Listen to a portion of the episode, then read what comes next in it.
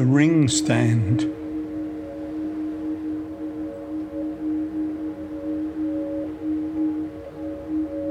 I wake suddenly and stare in space in front of my eyes. Unable to focus immediately, I lie there and reflect on the reality of the dream. More vivid than usual.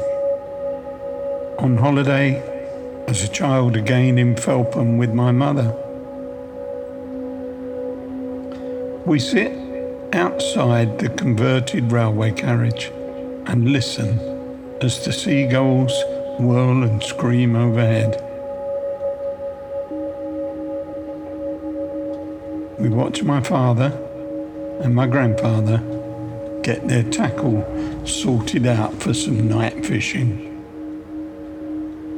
The sun sinks fast into the horizon, and we laugh about her friends in the carriage next door, and the two soldier boys who hang around in the vague hope that they might be able to get off with them.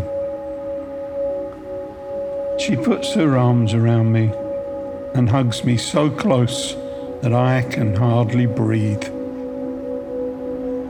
The feeling of breathlessness wakes me up.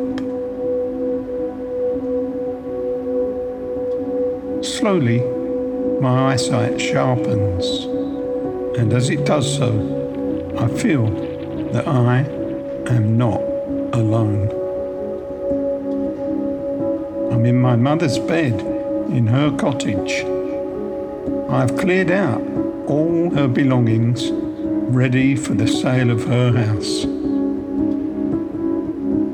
She died over a year ago, and now that the probate has been dealt with, my brother and I can sell up and split the money.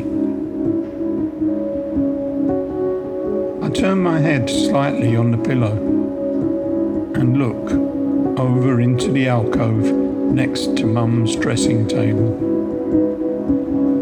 There, her white alabaster ring stand in the shape of a hand hovers in the air.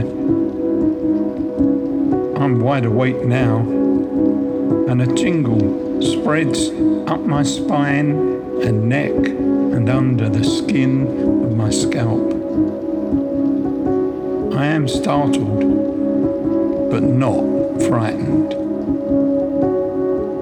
Is there somebody there? I ask.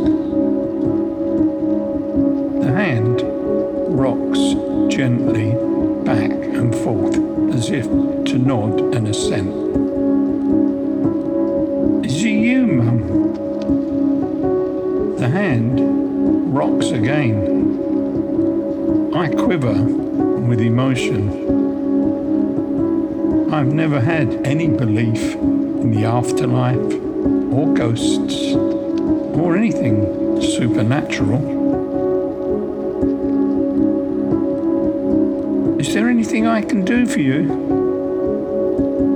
The ring stand glides slowly in front of the closed curtains across to the other side of the room to an ancient pitch pine corner cabinet that I remember from our house in Croydon when I was a child 60 years ago. The hand raps on the cupboard door. I sit up in bed, swing my legs out from under the eiderdown, put on my blue moccasin slippers, and walk over to the cupboard hand moves to one side as I open the door. I look in on an empty space. I knew I had cleared it out earlier. The hand moves into the lower half of the cupboard and taps gently on the underside of the shelf. I stoop down and look, and there find a brown envelope with a cardboard back and the words handle with care photographs do not bend printed in large red letters on the front of it. Someone has slipped it in between the shelf and the support.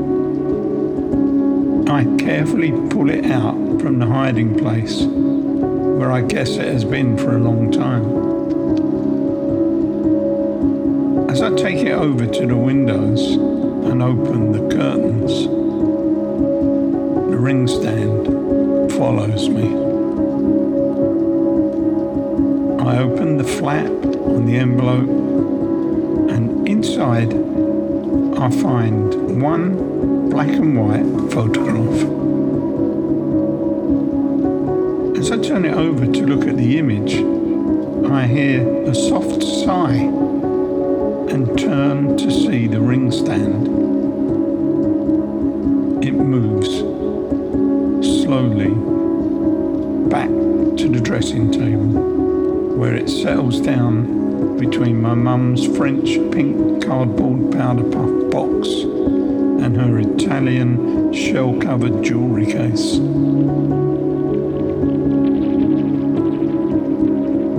I feel alone again and know that my mother's presence is no longer there. I look down at the picture and there I see my mum, aged around 19. Young man.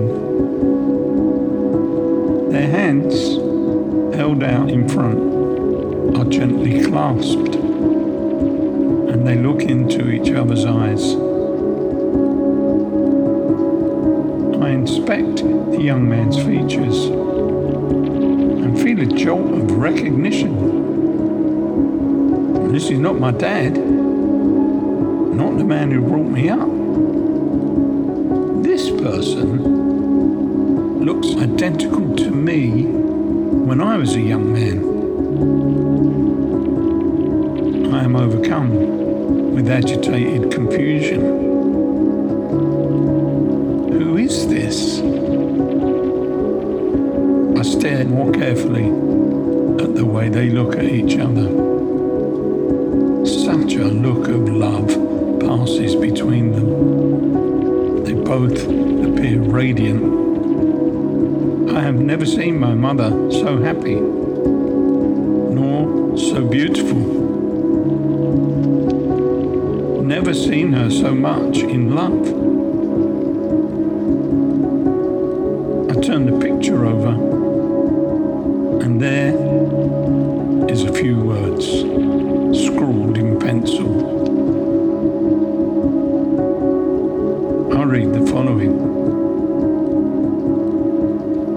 James and her one true love, Richard Thomas, killed in action at the Battle of Kasserine Pass in North Africa in February 1943. She gave birth to me in October 1943.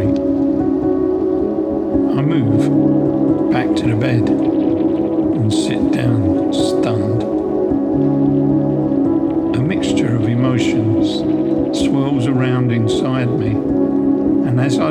This photograph again, I cannot stop the tears that fall out of me.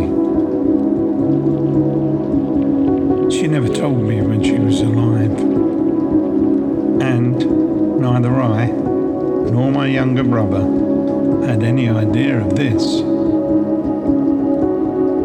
Maybe she never confided with anyone else.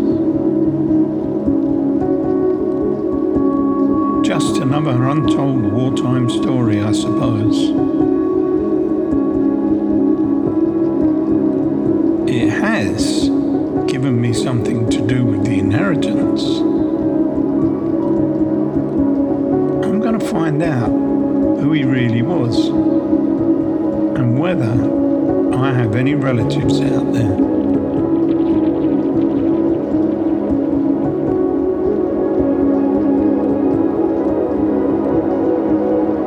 Thanks, Mum.